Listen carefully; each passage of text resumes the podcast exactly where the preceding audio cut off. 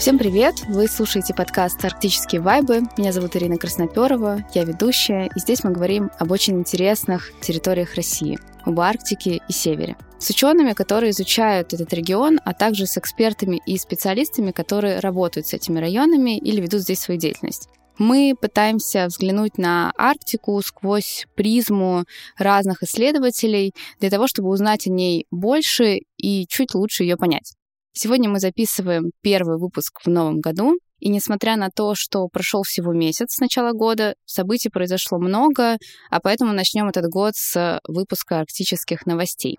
Новостные выпуски мы делаем в партнерстве с Институтом регионального консалтинга, и наш гость сегодня Александр Николаевич Пеляцев, доктор географических наук, профессор географического факультета МГУ имени Ломоносова и генеральный директор Института регионального консалтинга.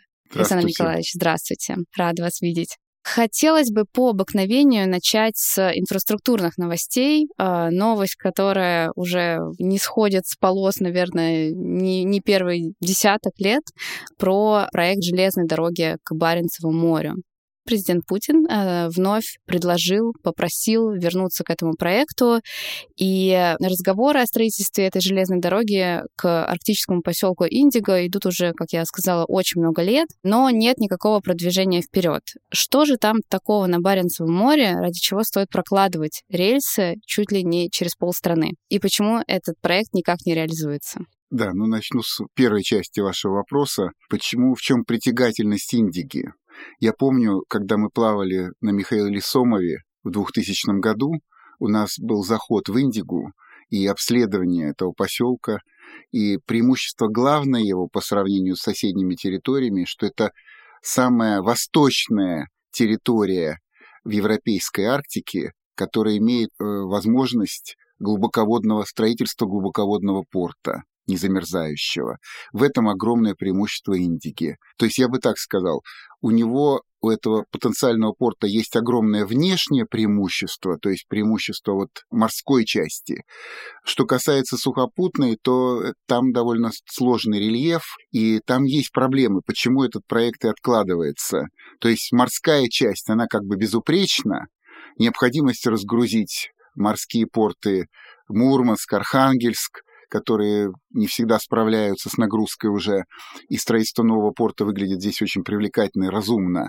Но сухопутная часть, она трудная, она, в общем, незаселенная, и синергии не обещает. То есть вот прокладка железной дороги э, вот э, на этом маршруте не цепляет к себе другие привлекательные проекты или населенные пункты, этого эффекта нету.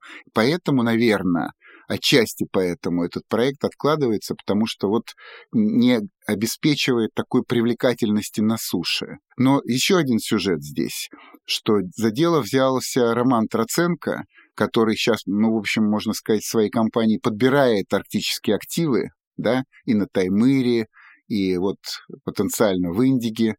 Вот. И э, это интересно, что идет укрепление арктичности российской компании, которая, в общем, не так давно возникла и позиционировалась более скромно, а сейчас у нее мы видим амбиции на то, чтобы такие крупные проекты э, масштаба президентского, чтобы их подхватывать и обещать реализовать. Ну и, конечно, третий момент – это 80 миллионов тонн, вот та загрузка Севморпути, о которой говорил президент, к 2024-2025 годам необходимость, да, и строительство порта, значит, оно как бы встраивается вот в эту линию и железной дороги к этому порту, что вот, вот вам, значит, грузы, которые мы потенциально можем сгенерировать по Севморпути. Так что тут несколько моментов и сложных, и привлекательных, которые создают эту такую драматургию многолетнюю по поводу этого проекта, который, значит, обсуждается, но не реализуется длительное время. А не станет ли проблемой такое долгое обсуждение возможности этого порта, вообще основания этого порта, тем, что не будет выполнен план по как раз 80 миллионам тонн? Понимаете, когда эта цифра возникла, 80 миллионов тонн, то там подверстывались углеводороды, уголь, другие грузы, транзитные грузы, на них большие надежды возлагали. Вот. Сейчас мы видим, что по транзитным грузам значительного прироста последние годы нет, что, в общем, ну, понятно по многим причинам внешним. А вот внутренние грузы, в том числе вот через железную дорогу, да, строительство, это вполне возможно.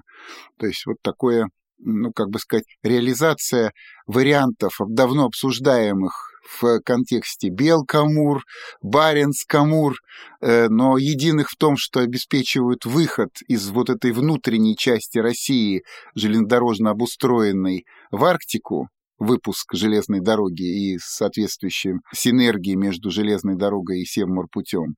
Это идея, которая обсуждается все время, но в контексте разных портов, да, вот сейчас, значит, она возникает уже в контексте порта Индиго. Это интеграция железной дороги и все морпути. У нас в этом месяце полуостров Ямал как-то часто появляется в новостях, и э, мой следующий вопрос про такой около спор, около конфликт насчет э, распределения газовых ресурсов на Ямале. В чем суть этого вопроса? Какие участники этого спора и э, в чем сложность? Ну, здесь драматургия тоже существует давние между «Газпромом» и «Новотеком» по поводу того, какие активы ямальские кому должны быть отданы или переданы, и в какой мере мы должны форсировать сейчас разработку месторождений, новых месторождений газовых на Ямале, в том числе вот Тамбейского месторождения, сегодня принадлежащего «Газпрому», но на который предъявляет интерес Новотек Михельсон и просит участия даже президентского, чтобы «Газпром» передал эти активы ему для создания новых заводов СПГ. Значит, в чем драматургия вот этих давних уже и спорных отношений между «Газпромом» и «Новотеком»? «Газпром» говорит, что у нас есть поставки трубопроводного газа в Европу, Нельзя создавать разрушительную конкуренцию на этом рынке за счет поставок СПГ, тем более, что эти поставки СПГ субсидируется государством. То есть государство поддерживает строительство инфраструктуры, чтобы сделать максимально комфортным сбыт СПГ на азиатских европейских рынках. Вот про европейские рынки «Газпром» говорит, есть трубопроводный газ здесь, на этом европейском рынке, и не надо ничего, никаких новых интересантов, чтобы возникало больше, чем сейчас уже. На это Новотек отвечает, что мы не знаем будущего, что, возможно, у нас энергопереход и неуглеродная энергетика нам стучится в дверь. Поэтому надо быстро вовлекать активы Ямала газовые, быстро. До 35-го, 40-го, 50-го года энергопереход уже произойдет к 50-му. И мы должны сейчас не спорить про разрушительную конкуренцию, а вводить месторождения и расширять свое присутствие на мировом газовом рынке, прежде всего СПГ. Вот что отвечает Новотек. То есть две стратегии. Стратегия такая, в общем, консервативно-инерционная. Есть европейский рынок, там трубопроводный газ, все хорошо. И есть такая, я бы сказал, напористо-революционная, что спешим, расширяем присутствие, и европейский, и азиатский, и внутренний, все подходящее для СПГ газа. В этом а какая правильная? Какая правильная? Ну, я думаю, что Здесь, конечно, интересы каждой компании можно понять, она, они объективны, да, и позиция консервативная против революционной тоже понятны. Новотек – молодая компания, возникшая с чистого листа на новых технологиях, на новом рынке СПГ газа. «Газпром» существует десятилетия и заинтересован в сохранении статус-кво и схем транспортных сложившихся еще с советского времени. Это спор, если угодно, объективный между той инерционной схемой поставок газа и присутствия на газовом рынке и новой, которая возникла в последние десятилетия. Ну, новое старое, понимаете? Как тут говорить, отцы и дети, да? Новое старое, спор. Как оценить, кто прав? Ну, у, у обоих есть своя правота, но, конечно, тренды они ближе к тем, что озвучивает Новотек. Это, конечно, это новые тренды, которые надо учитывать, и, наверное, учитывать в большей степени и «Газпрому» тоже.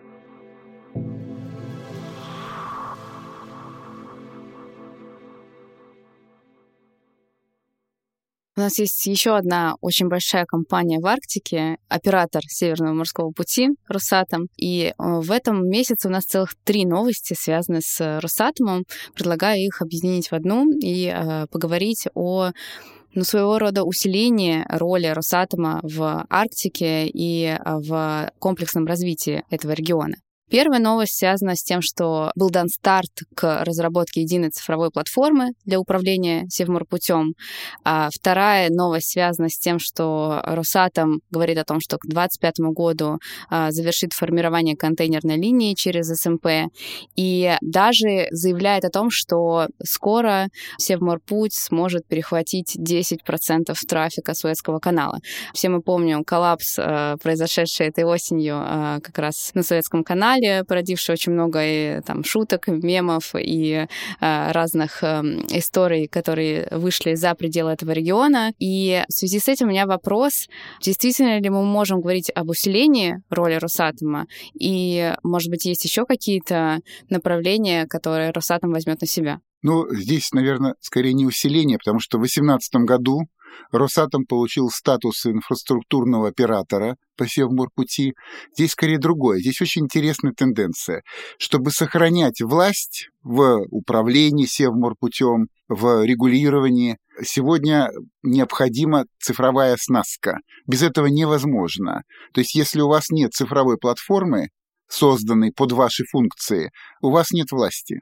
Вот это четко. И инициатива Росатома, что он будет единую цифровую платформу создавать по сервису, по Севморпути, а это что? А разрешение, прогноз ледовой обстановки, э, значит, гидрография. То есть все вот сервисы, в которых нуждаются мореплаватели по Севморпути, судовладельцы, да, компании экспедиторские, другие, он обещает предоставить в цифровом виде, да. Это просто неизбежность. Если он медлит с этим, ну тогда, а в чем его власть тогда? Тогда он просто номинально назначен указом да, президентским инфраструктурным оператором, но реальной власти управленческой он не обладает. Значит, это вынужденный шаг, можно сказать, совершенно объективный. Второй сюжет, который вы назвали, по контейнеровозам, наверное, надо вместе с третьим то есть вместе с э, долей э, грузов от Суэца. Потому что, ну что такое контейнеровозы? Это значит на транзит, то есть это же что? Усиленного ледового класса контейнеровозы с прицелом э, взять транзит из Европы в Азию и из Азии в Европу. Да? То есть, значит, Росатом надеется на увеличение доли транзита, который сегодня в общем грузопотоке Севморпути невелик, по объективным многим причинам. Он надеется, что эта доля будет расти в общем грузопотоке, раз, и что под это необходимо оснащение том числе и контейнеровозами. И, как было сказано в этих новостях, два хаба транзитных, которые будут наверное, как я понимаю, переобувать эти контейнеровозы, то есть эти контейнеры будут сгружаться с контейнеров усиленного ледового класса для Арктики на обычные.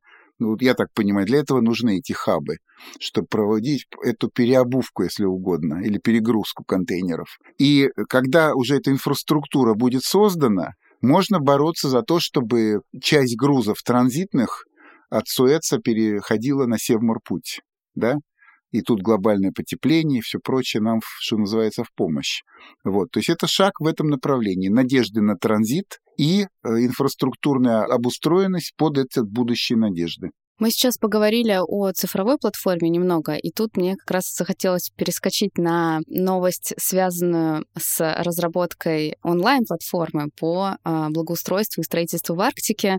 И э, здесь мне хочется даже сказать от первого лица почти что. Дело в том, что многие нам сейчас задают вопрос, э, почему такая библиотека была собрана, зачем она нужна. И мы в лице информационно-аналитического центра Госкомиссии по вопросам развития Арктики подошли подошли к этому вопросу с той точки зрения, чтобы собрать максимально полную базу данных по строительству и благоустройству в Арктике, и, в частности, архитектурные проекты для зон многолетней мерзлоты. И, кроме того, мы предлагаем рассматривать арктическую библиотеку как такую базу данных о ключевых игроках в Арктике, о подрядчиках, о компаниях, которые ведут свою работу в этой зоне.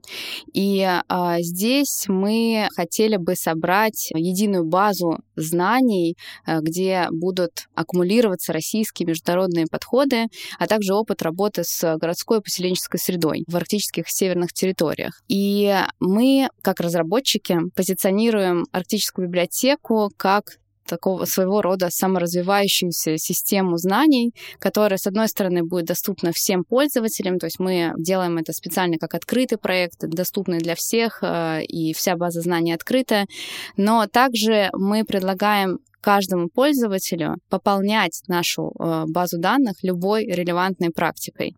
А, естественно, это все проходит модерацию, но, тем не менее, любой человек может внести свой вклад для развития этой библиотеки. И отдельным блоком у нас есть еще база новых или там инновационных технологий строительства и благоустройства среды в Арктике. Здесь была своя сложность, потому что новые технологии — это такой очень эфемерный элемент. С одной стороны, мы все очень хотим, чтобы они у нас появлялись. С другой стороны, а, о них мало кто знает, и, опять же, не хотят их внедрять повсеместно, просто потому что они еще там не прошли испытания или э, были реализованы только в рамках пилотных проектов. И здесь мы как раз э, собираем такие инновационные технологии в сфере там, строительства э, инфраструктуры и позволяем подрядчикам, муниципалитетам, проектировщикам обмениваться этим опытом и, соответственно, повышать качество проектов. Второй проект, который тоже, скажем так, идет в этой же системе, в этой связке, э, нацелен на развитие сферы благоустройства, э, развитие среды арктических городов в целом,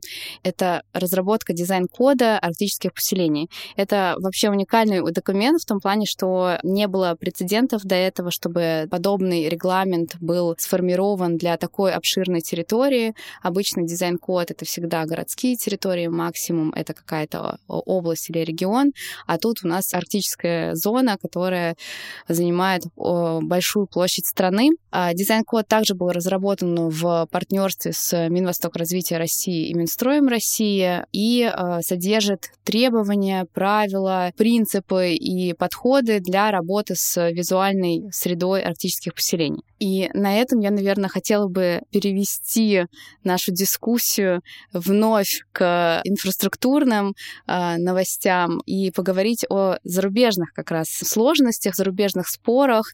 Есть очень интересная новость, которая, опять же, как вы выразились, Александр Николаевич, новость с бородой про США про Аляску, а именно то, что сейчас вновь планируют ограничить новые разработки нефти и газа на Аляске почему эта новость с бородой, почему она вновь появилась, и почему так меняется подход от президента к президенту США. Да, вообще можно сказать, что Аляска — это тест просто, тест команд президентской власти, потому что когда приходят республиканцы, они открывают нефтяные резервы, которые находились в консервированном состоянии десятилетия. И это делал Трамп, это делал Рейган. То есть это вообще традиция да, республиканского команды.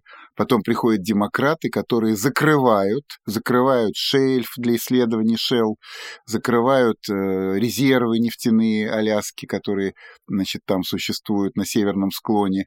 То есть они, значит, консервируют и благоприятствуют э, зеленым движениям. И в бытность демократических президентов само слово «горная отрасль» на Аляске звучит бранно, как мне объясняли, когда я там был, что у нас это вообще исследования горной отрасли непопулярны, и они как-то вызывают э, раздражение, сама постановка таких исследований о горной отрасли Аляски.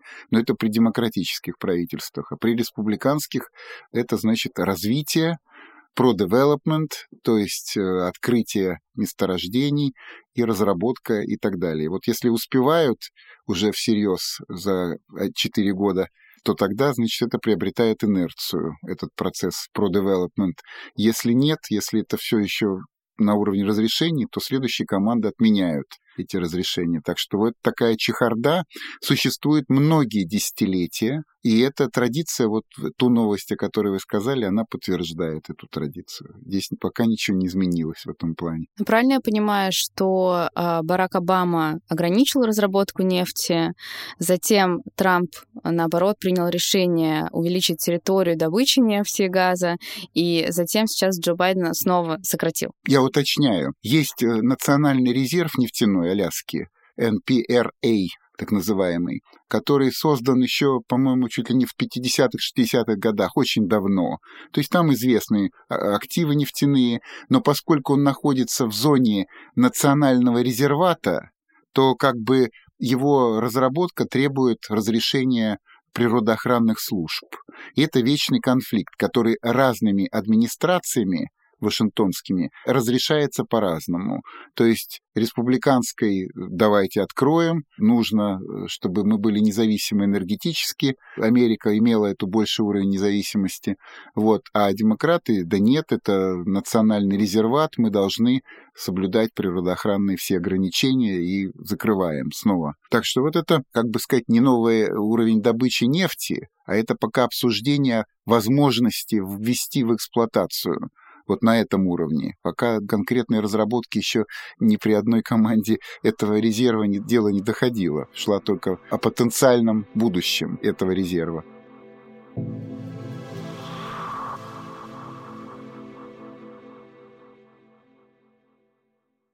Александр Николаевич, а какая вам больше всего новость запомнилась в этом месяце? Ну, мне понравилась новость очень про Чукотку которая касается вот э, того, что у нас этот статус арктического резидента работает не просто только на туризм, да, но он работает на крупные транспортно-логистические компании, интересанты, которые входят на Чукотку, обещают там вложить миллиарды рублей инвестиций и говорят, вот у вас Боимка идет, проект медно-порфировый, уникальный, да, но под него же нужны зимники, под него нужны грузы, перевозки, мы вам все под ключ обещаем сделать. Вот сделайте нас резидентом, дайте нам все льготы резидента, мы вложим миллиарды рублей и будем закрывать все потребности нового проекта и во временных дорогах, и в транспортных средствах и так далее. Мне эта новость понравилась чем? Она понравилась мне экономически. То есть актор, корпорация, CAS Minerals, который будет разрабатывать боимку, создает каскад положительных эффектов уже для сервисных, производственно-сервисных компаний, вот как НТ-сервис, которые приходят, видят свою прибыль потенциальную и начинают обслуживать как субконтракторы вот эту крупную ресурсную корпорацию. Вот эта схема идеальная, когда полюс роста ресурсный вызывает каскад позитивных эффектов в Арктике цепочкой. И эта цепочка, она в производственном сервисе и так далее, и так далее раскручивается. Возникает, как экономисты говорят, мультипликатор по занятости и по доходу поэтому она мне понравилась. Я предлагаю на мультипликаторе и закончить наш сегодняшний выпуск новостей. Большое вам спасибо, Александр Николаевич. Я благодарю всех наших слушателей, которые рассказывают э, своим знакомым и друзьям о нашем подкасте. Спасибо еще раз. Слушайте нас на разных платформах, удобные для вас. И следующий выпуск новостей уже через месяц.